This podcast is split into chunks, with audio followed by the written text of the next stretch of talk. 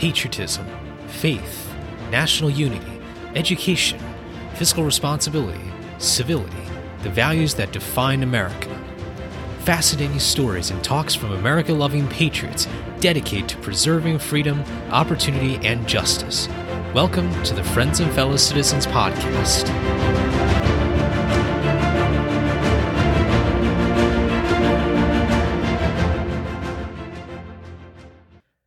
Everyone, and welcome to episode 84 of Friends and Fellow Citizens. I'm your host, Sherman Tylowski. Thank you all so much for joining me for this episode. If you haven't already, make sure to subscribe to our email list, subscribe to our podcast, and also if you subscribe to our email list, you can check out our new Ask Our Guest feature as soon as April. This is a brand new feature. Check out episode 81 for more details. Uh, but basically, this is a great way for guests to be able to answer questions directly from our listeners. I hope you'll take advantage of this new opportunity. I look forward to hearing your questions. Today's guest has worked in an industry that we haven't touched upon a lot in our episodes, but something that is very critical in understanding why we are so polarized in our society today. We need to find new ways to integrate media better in our civic discourse. I don't think we've gotten to that point, but perhaps we can get some more insight from this week's guest, Ariana Pekary. A public editor for Columbia Journalism Review and advocate for addressing systemic lapses in television news, Ariana Pekary is an award winning public radio and television news producer with two decades of experience. She got her start in public radio work at NPR, KQED, KALW, KGO, SiriusXM, and WNYC before transitioning to MSNBC. In radio, she produced in depth interviews and documentaries on a range of topics, conducting research, writing scripts, editing, and mixing. Her productions include features on homeless children, rape in prison, and fallen members of the military. Ariana has also produced ser- several series on topics such as mothers in prison, education reform, and the stigma associated with liberalism. As a producer at MSNBC, she produced an Emmy nominated episode on public housing, in addition to helping plan a live daily program. Ariana is keen to highlight stories often found beneath the fold that help explain those above the fold. Ladies and gentlemen, I'd like to welcome Ariana to our program. Ariana, thank you so much for joining us today. Thank you for having me and for taking up this topic. Well, this is certainly a, a, very, very interesting topic in regards to the role of the media in our civil discourse. And with this program, we cover a lot about civility, about other issues to bring at least some of that resurrect that in our society. Before we get into some of those issues there, though, uh, tell us a bit more about your background and how you really got interested in the journalism career track.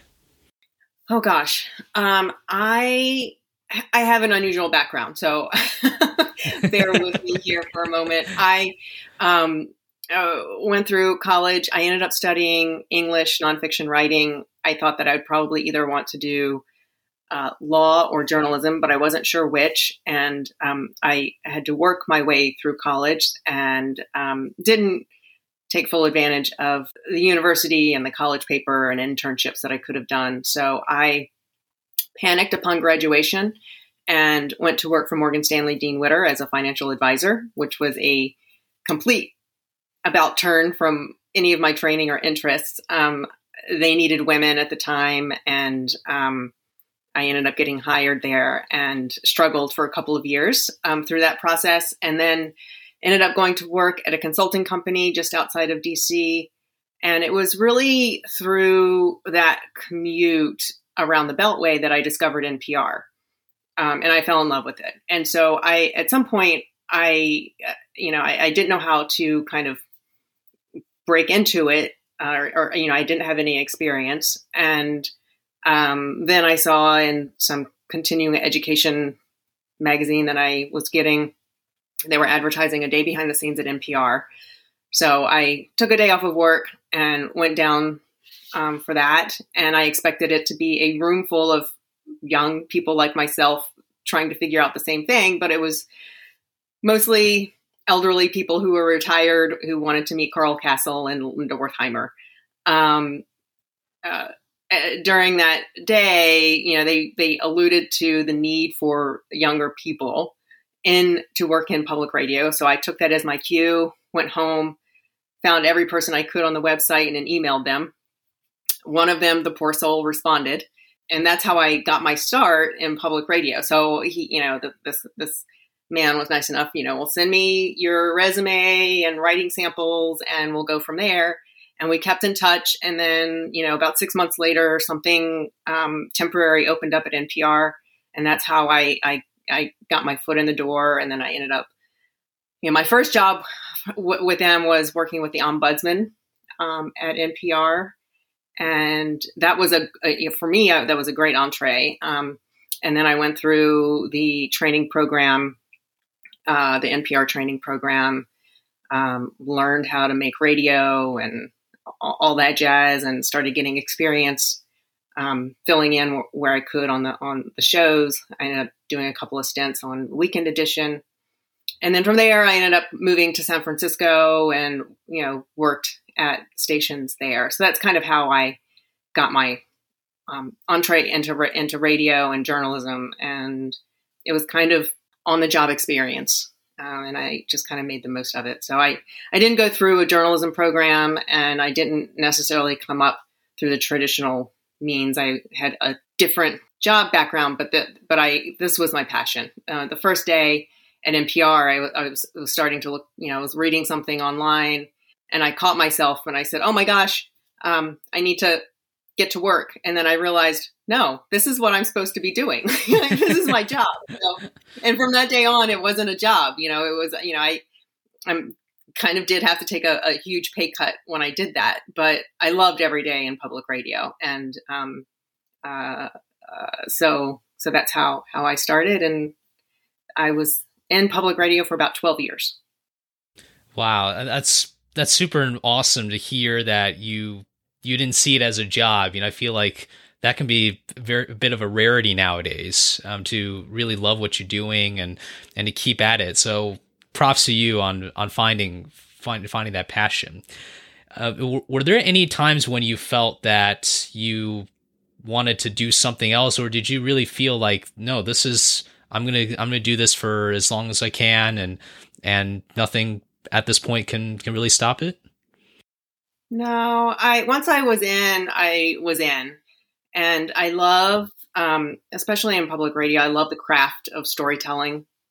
I love the human voice and the range of human voices and how powerful that, that really is and how powerful people's stories are. And I love how um, radio really gets into your head. And um, yeah, I found myself the reason why I was drawn to, to radio. I never had a de- desire for a single day to work in television.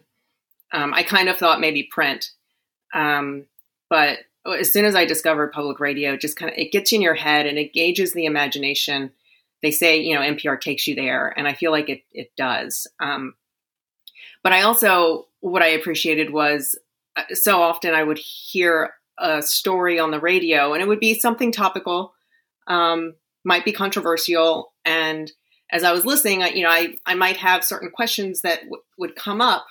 Um, but by the time they got to the end of the, the piece, I felt like they had, you know, addressed or answered a number of those questions that I had. That I felt like it was a complete uh, and fair representation of what they were discussing, and that's that's what drew me in, and um, that's why I stuck with it because public radio does give the space to be able to have those conversations, and um, uh, I personally just didn't feel like that. I, I, you know, I was getting that through any TV journalism. Um, certainly, we can talk more about that later. But um, uh, that's what drew me in, and that's what what hooked me. Well, that's wonderful. I want to now get into a bit about your career at MSNBC, and as I alluded to earlier, you know, this is a lot about the state of civil discourse, but particularly within our media environment nowadays.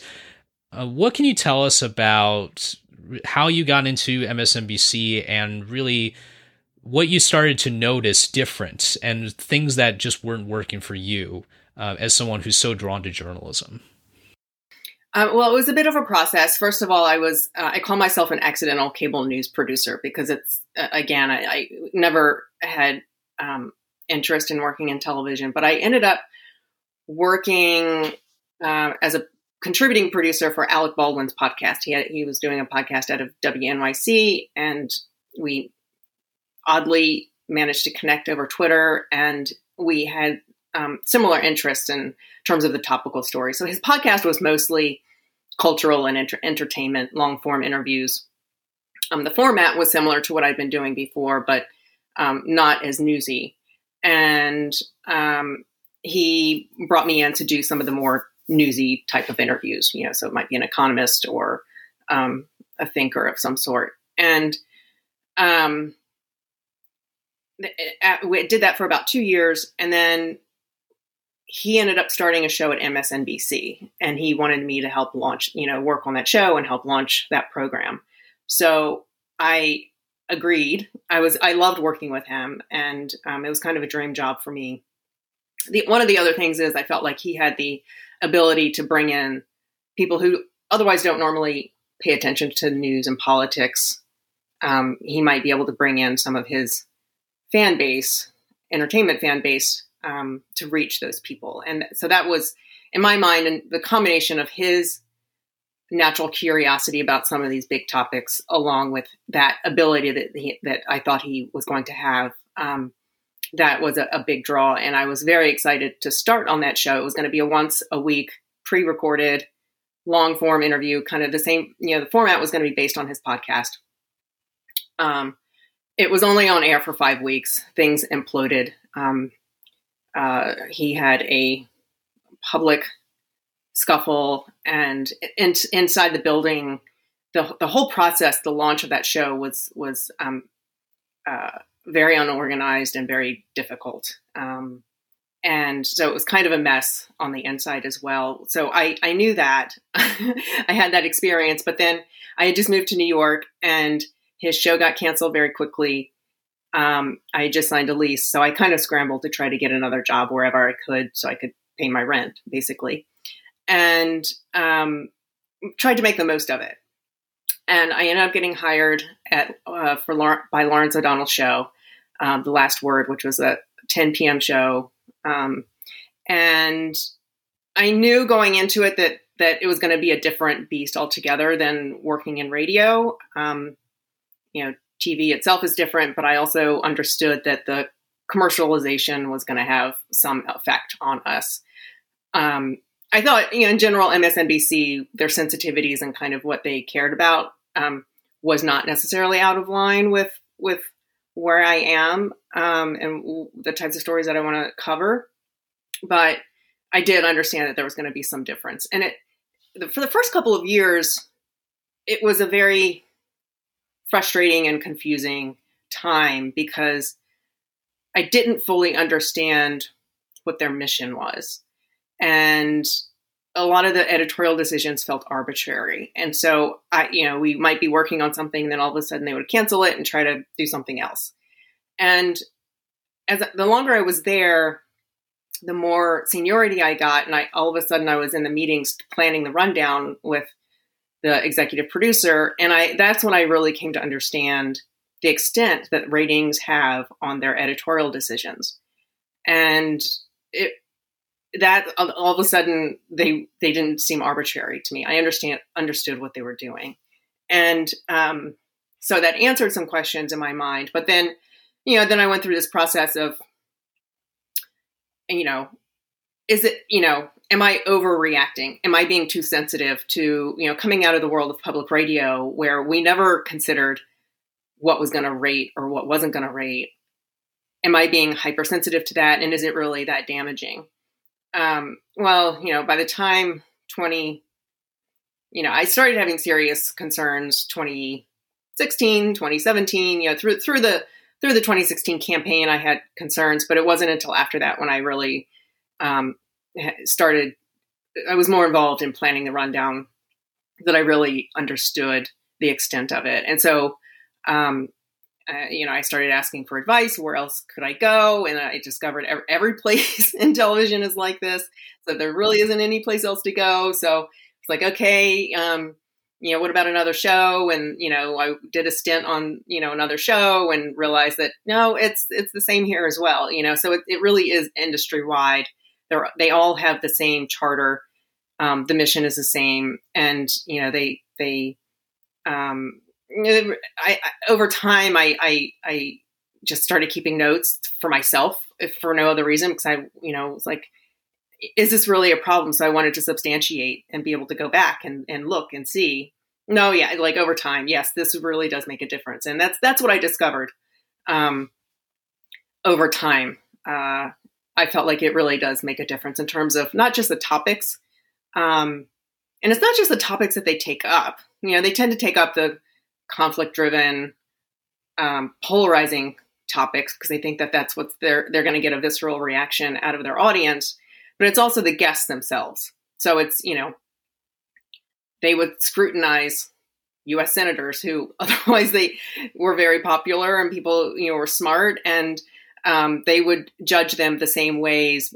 Um, what it was just on a and it, on a day by day basis. It was you know it, did this person rate well the last time um, or not and and so it was really it was kind of all encompassing and and that's that's you know but I realized I, I didn't want to be there anymore, but I was trying to figure out what to do. So that took some time. And then once I we were in the middle of the pandemic and the George Floyd crisis and the presidential election, I just I I couldn't couldn't stay there anymore. So that's when I decided um, officially. I, I, I need to leave, even though I didn't know where I was going to go.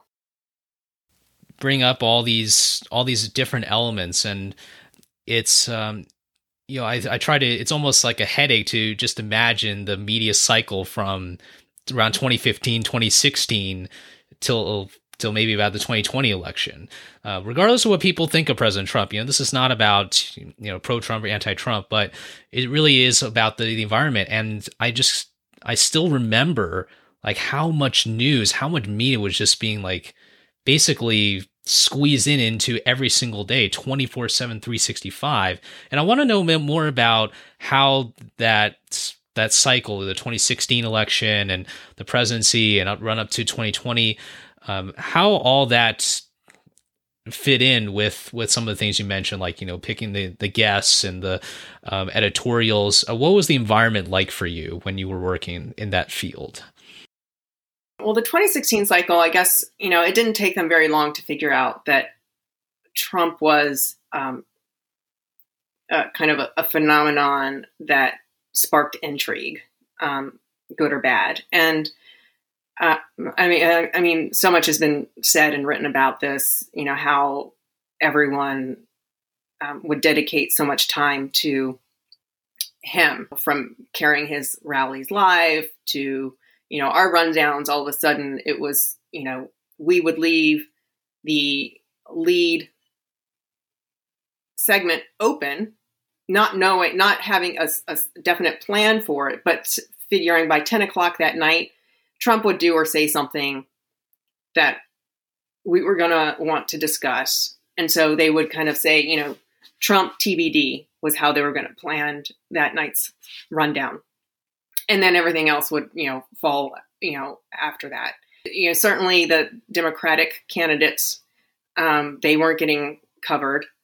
Um, they might plan to do Hillary or Bernie early on, but then by the time 10 o'clock rolled around, they would just be um, bumped out of the show altogether. So that you know, there there was a study that showed um, how Trump ended up getting free media coverage. It was five point six billion, I think, is what this uh, outlet ended up figuring. He got all this free coverage, and that was more than Hillary Clinton, Bernie Sanders, Ted Cruz, Marco Rubio, all of the other candidates combined. Um, so it it and you know, and I understand, you know, at MSNBC a lot of the coverage and you know CNN there was an awful lot of coverage that was negative.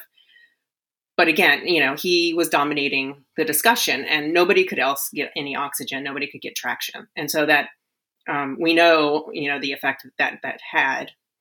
And again, to, you, you said, you know, whatever you think about Donald Trump, and yes, I, I agree, but no one should be able to, to, to manipulate the media the way that he did. And he knew, he knew what he was doing. And so anybody else can, can pick up that playbook and run with it in the future. And so that's, you know, seeing what happened in the past and knowing it can happen again, uh, it was another big concern of mine. Mm.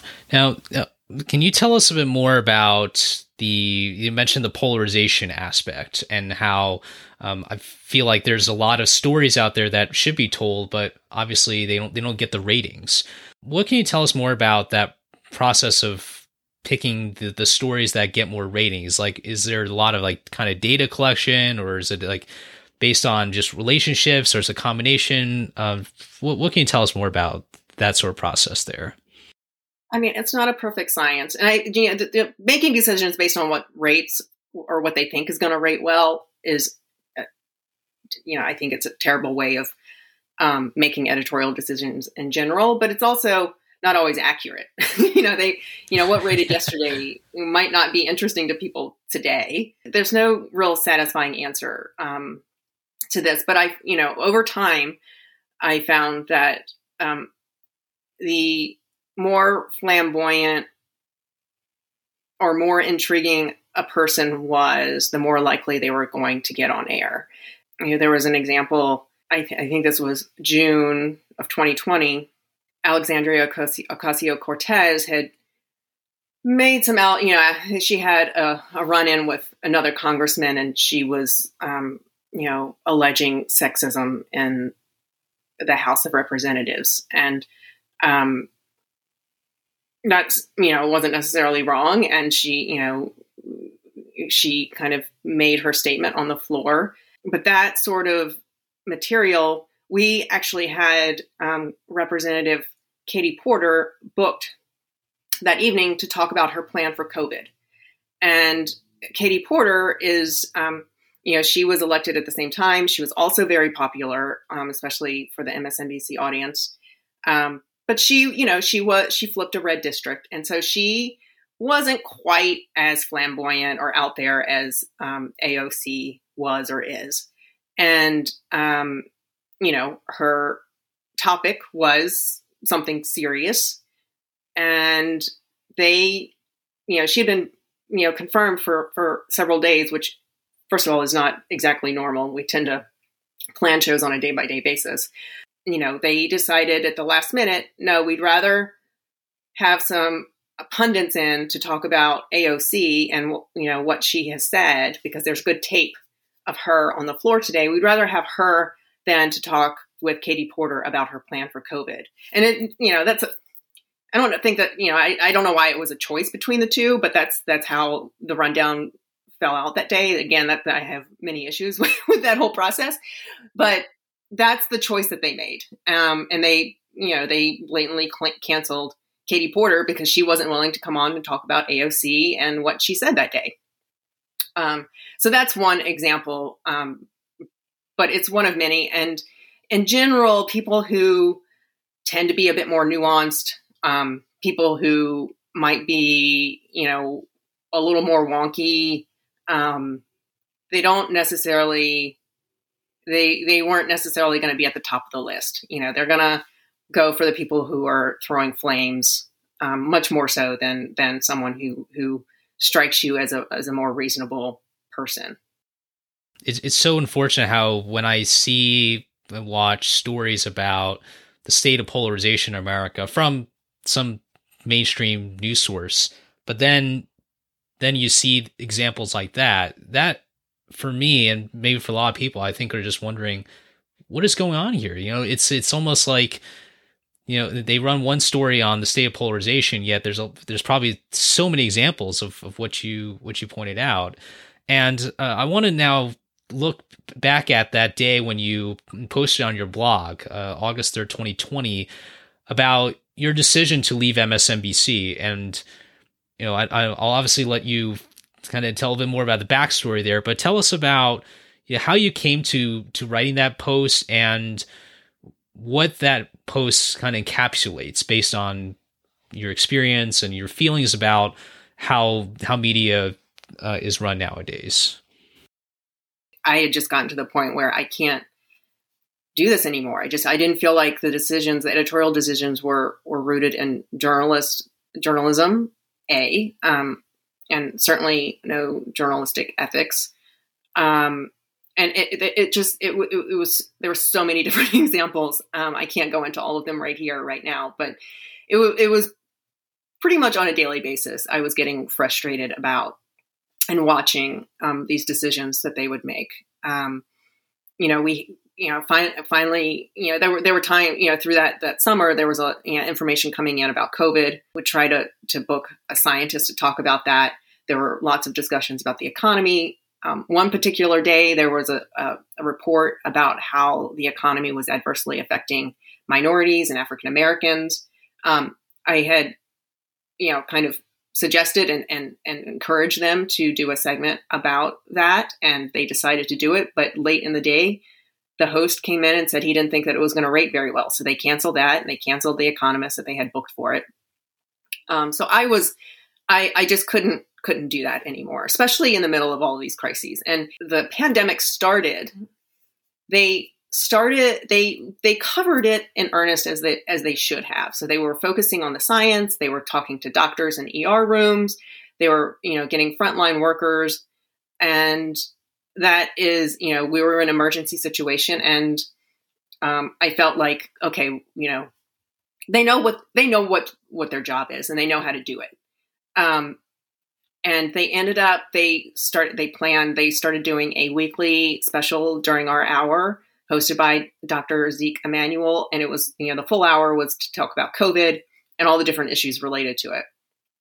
And um, after a couple of weeks they discovered that wasn't rating very well. It wasn't rating as well as they thought it should.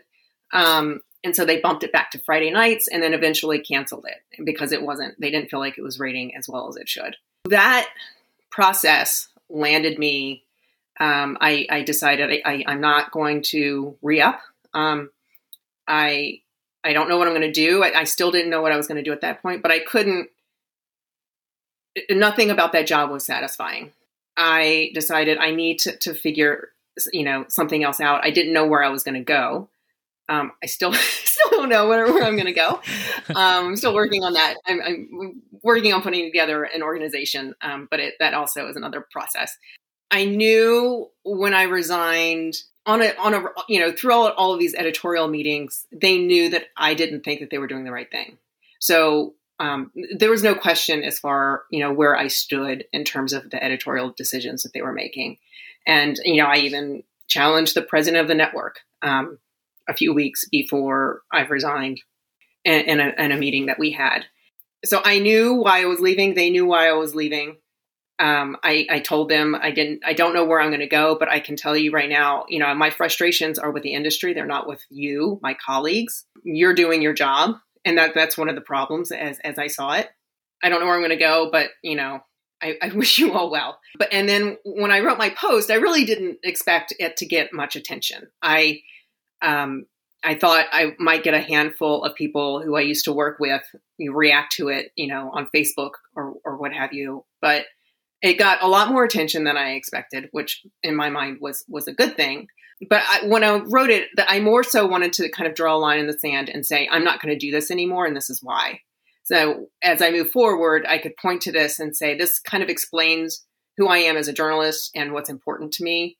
And these these are the reasons why. Um, and so that that was my intention in writing that post more than anything. I'm, I'm glad it resonated with a lot of people, and so that that that was the the thought process going into that.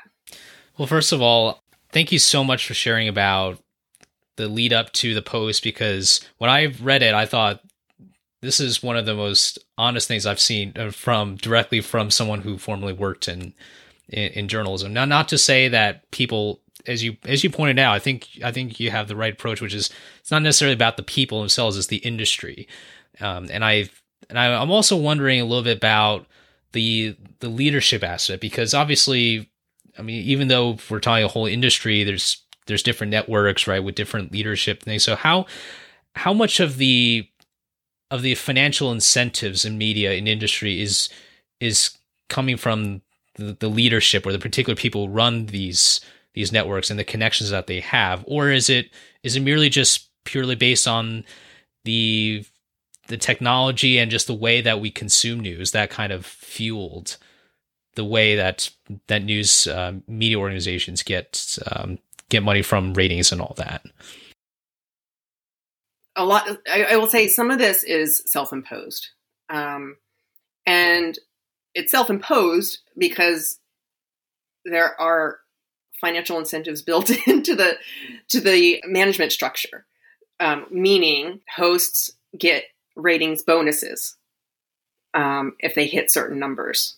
Um, they will get a ten percent bonus. So if you're making five million dollars a year, um, which is not unusual, then you get an extra five hundred thousand um, dollars if you hit your numbers and that's a significant incentive. So people make these decisions on their own. And I, I remember one night, not long after, and, the top producers also get those bonuses. So it's it's the decision makers in the process who are or, are especially incentivized to make those decisions. And and going back, you know, in our you know in the the the, the wider editorial meetings or staff meetings that we have, they don't talk as much about what rates well versus what doesn't rate well but it was in the, the smaller meetings with the, the, the top producers on the show where they're, they're they they were much you know they're you know, they had loose lips in terms of discussing what was going to rate what wouldn't rate well. It was often the first thing out of their mouth you know when i suggested an idea or anyone suggested an idea um, uh, that was kind of the it was front of mind for them.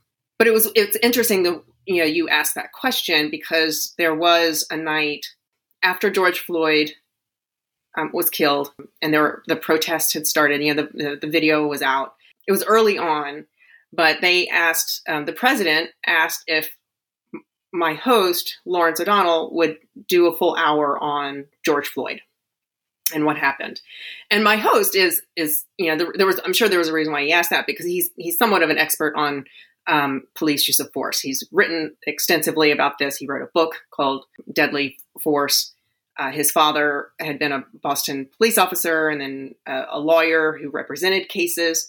Um, he knows these issues inside and out. And so Phil Griffin asked if Lawrence would would do this hour, and my the executive producer, his initial reaction was um, he didn't want to do it because he thought it was going to tank the ratings.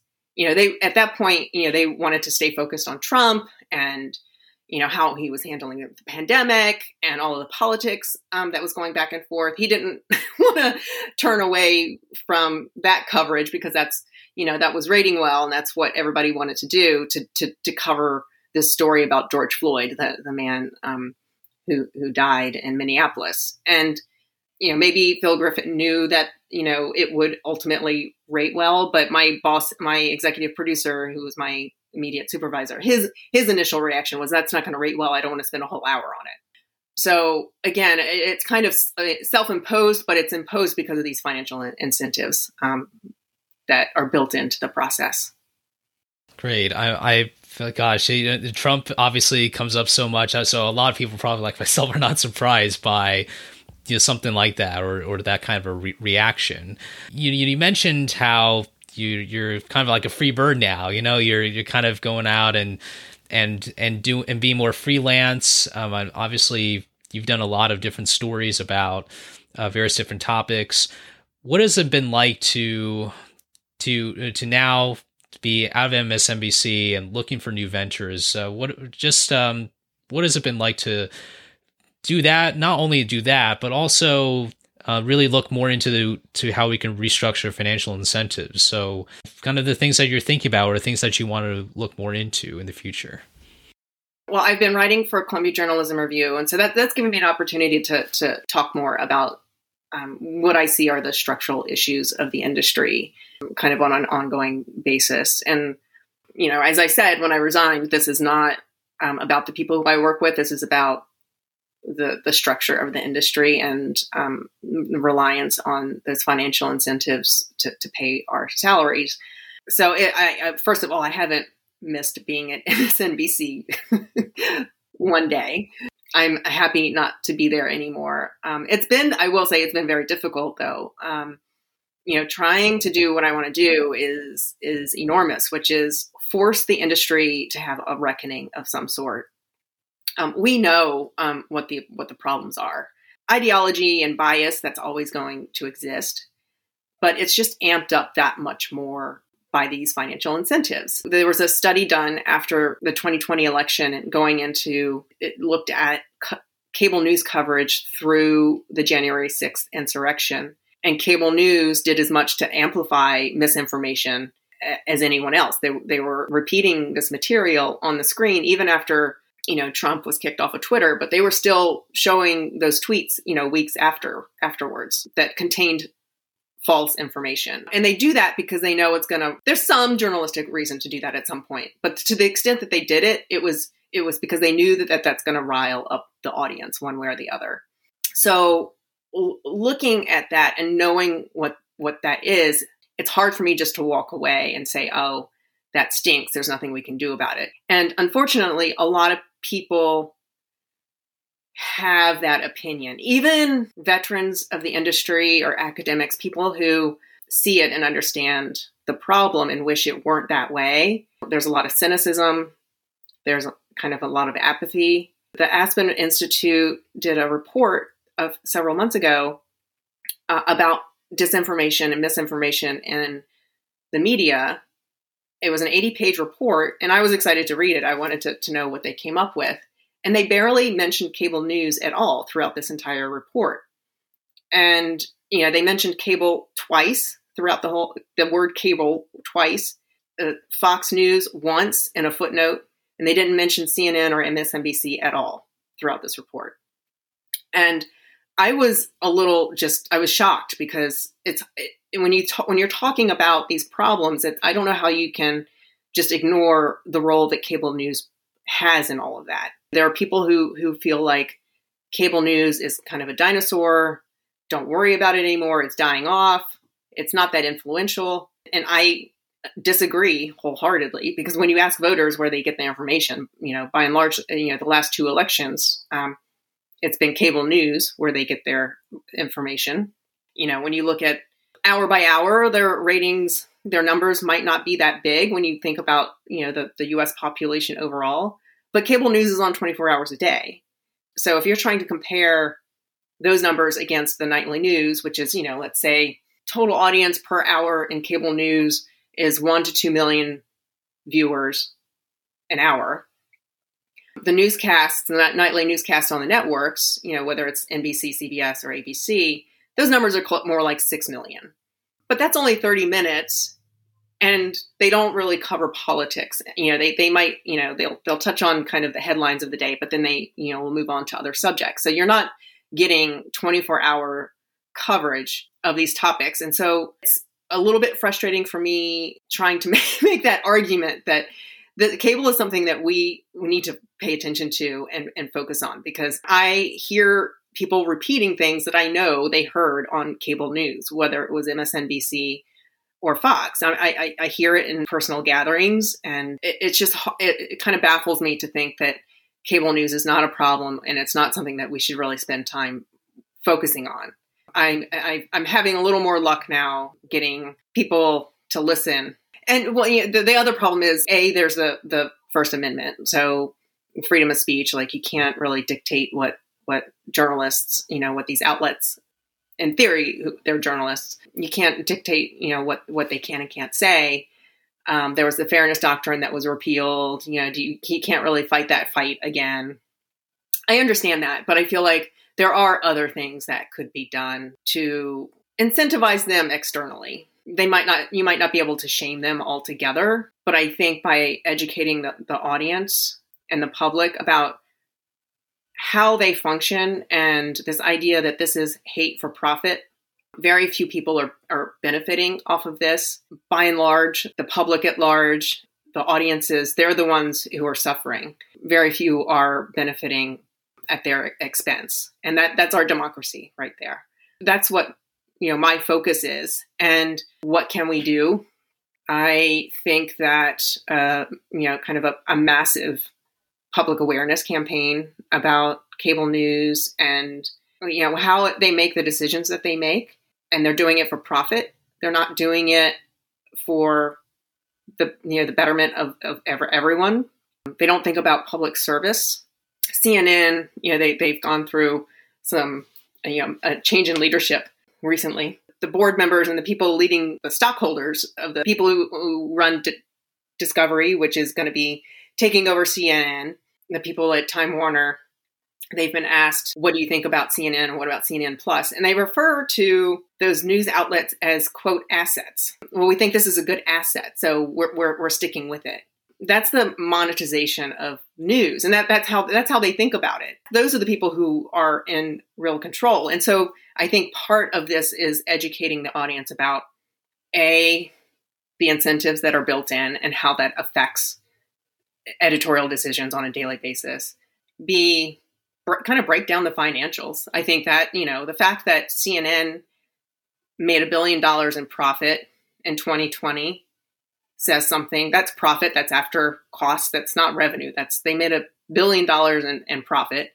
Fox made I think more than two billion dollars in profit the year of the pandemic. And it, it affects everyone across the spectrum.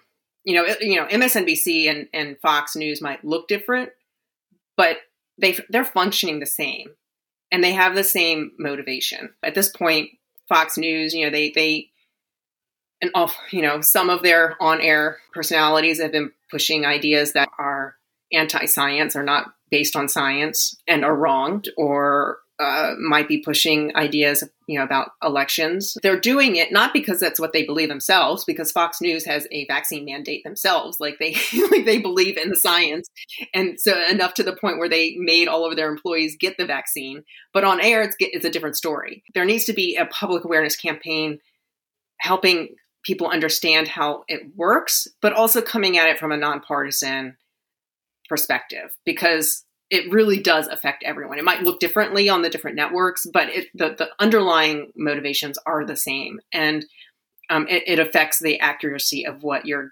what you're getting on air. And so that's that's part of it. But I also think that okay, so I don't like cable news. I understand it; it's bad. Um, I understand it's not really good quality. Then what? Where where else, you know where else do I get my news and information? Most people don't have time to to scour through all the different news stories every day, whether it's print or, you know, I, I prefer to read and listen to my news, but that does take take more time. It's easier and most people, you know, we know prefer to watch the news. It's where most people, even online or even on their handheld devices. Who is generating that content? For the most part, it's going to be coming from cable news. I mean, there you know there there are other sources um, that have bubbled up, but for the most part, it, you know that material is coming from cable. There needs to be some other 24 hour news source that is TV or video that is trustworthy. It's worth spending time looking. Um, what else could we be doing to, to generate content that is interesting? I mean, it doesn't have to be boring. There, in public broadcasting, you know, PBS, there's really only one hour a day that's the news hour. It's quality, um, but a it's, it's, only one hour a day. You, it can't compete against the 24 hour news cycle on cable. But I also feel like you can be generating content that is much more diverse, reflects different communities across the nation, and that's urban and rural. Um, I think there's just a better way to go about providing the news, telling the news, in a much more diverse way and, and interesting. It wouldn't take very much creativity to, to come up with, with a better source than what we have now. First of all, I really commend you so much for embarking on this adventure to really broadcast the ways that the media industry is essentially feeding itself. Um, it's really something that I hope lawmakers and policymakers and voters and whoever is involved in the political process can really understand more about why this industry acts the way it does. Uh, so I just want to acknowledge really the importance of your mission. The second thing is a question about just civility more broadly, which is out of all this, what do you think every single person in, in this world can do to broaden the arena of civility without or with very minimal influences of ratings, of bonuses, and uh, the other things that cannot and should not conflate with the sustainability of our political environment? I would say, first of all, don't watch cable. Don't reward them for the work that they're doing. Try to turn that off. You know, if you can find a few sources, you know, I know time is limited, but find a few sources that you feel are reliable and um, are uh, trying to, to be honest with you. Again, you know, I feel like NPR is is um, a good source for that. They're not perfect, and um, no newsroom is perfect, and that's the nature of the news. You know, you're writing the first draft. They do get things wrong. We all have our own biases. You have to have that realization um, that no source is going to be perfect. But I can tell you, um, in public broadcasting, they're trying to do their best. They're working in earnest to try to try to generate um, news around the clock that you can use and is, is reliable and and is is an honest um, portrayal of the world that we live in. The other thing about social media is uh, we're all kind of in our own bubbles now, and I think it's really I would encourage people to try to get out of that as much as possible. Don't spend so much time on Facebook because I see Facebook does it to me. You know, it's like what shows up in my feed are people and stories that probably think like me and I intentionally I don't unfriend people who I disagree with on purpose because I don't want to, you know, make that bubble even bigger or worse. But that sometimes that just means getting out, um, off, get off your device, go to an, an event. You know, what might be small community events going on, and and I've done that myself. And I come back and I'm like, I would not have had that conversation if I hadn't gone to that event. I didn't really want to go. It was, you know, didn't really expect much from it. But I saw people I was forced to interact with and be civil with. Otherwise, I you know I might have a certain grudge against a certain person, so I might not interact with them. But when you see them in person, you kind of have to be nice, and you can't just like I, people are not as likely to be jerks um, in real life um, as they are online. And so I would say as much person to person in real life interaction, um, I would I would encourage that as much as possible. Very well said. Yes, get get out of the house or uh, find find some kind of activity where you can interact with someone. And otherwise i'm just i'm just tired of the this have you you've probably seen a lot of the slow news day or one of those moments when you've seen a series of stories. And i'm just like i feel like nothing's really happening but you're just kind of this news network is telling me like you know the effect of stuffed animals on people's you know well-being in supermarkets or something. I'm just making something up. But you you just see that and i'm like I think people should get out more, you know? yeah, yeah. Yeah. And, you know, the story about the stuffed animals in supermarkets, they think that that will appeal to a certain demographic. And so that's why they will do it instead of talking about how difficult it is for, you know, whether it's immigrants or police officers. Like they just don't, they, those stories are out there and you, we could tap into them, but they just, they, they feel like they don't want to get in the weeds on this stuff. They feel like the audience doesn't have the attention span for it. Um, and I actually, I think that they do. I think, you know, I think humans are naturally curious. And as long as they're learning something new, they're going to continue to listen or to watch because that it, it, it's in our DNA. To, to you know, if that's something I don't know, I feel like I need to know it for for survival. you know, right. or you will you will continue to watch or listen. Yeah, stuffed animals in supermarkets, not so much for me. Um, unless it's like the the giant teddy bear in Costco, which I can't find anymore. but I, I, need to get one of those because, I mean, you, you, never know. I mean, it's, it's, it's yeah. Com- these days, it would be nice to to cuddle up with a big stuffed animal. That's for sure. that's right. so, Ariana, before we wrap up our our program today, you know, as you as you might know, and as uh, many in the audience know, you know, this show is a lot based on on Washington's farewell address, really some of the values that kind of come out of that speech that he delivered in 1796. So, out of the, the the six pillars that I've outlined, which patriotism, faith, national unity, education, fiscal responsibility, civility, out of those six, what is one or more of these pillars that you think really stand out in terms of the conversation we had today, and and really just um, the, the issues and platform that that you have nowadays? Um, well, I would definitely have to say education and civility. The more you know, the more you want to know. Ignorance is you don't know what you don't know. Um, so the more you learn, the better we all are. I, I believe in that from just a, a humanist perspective, but also thinking in terms of the the strength of the country.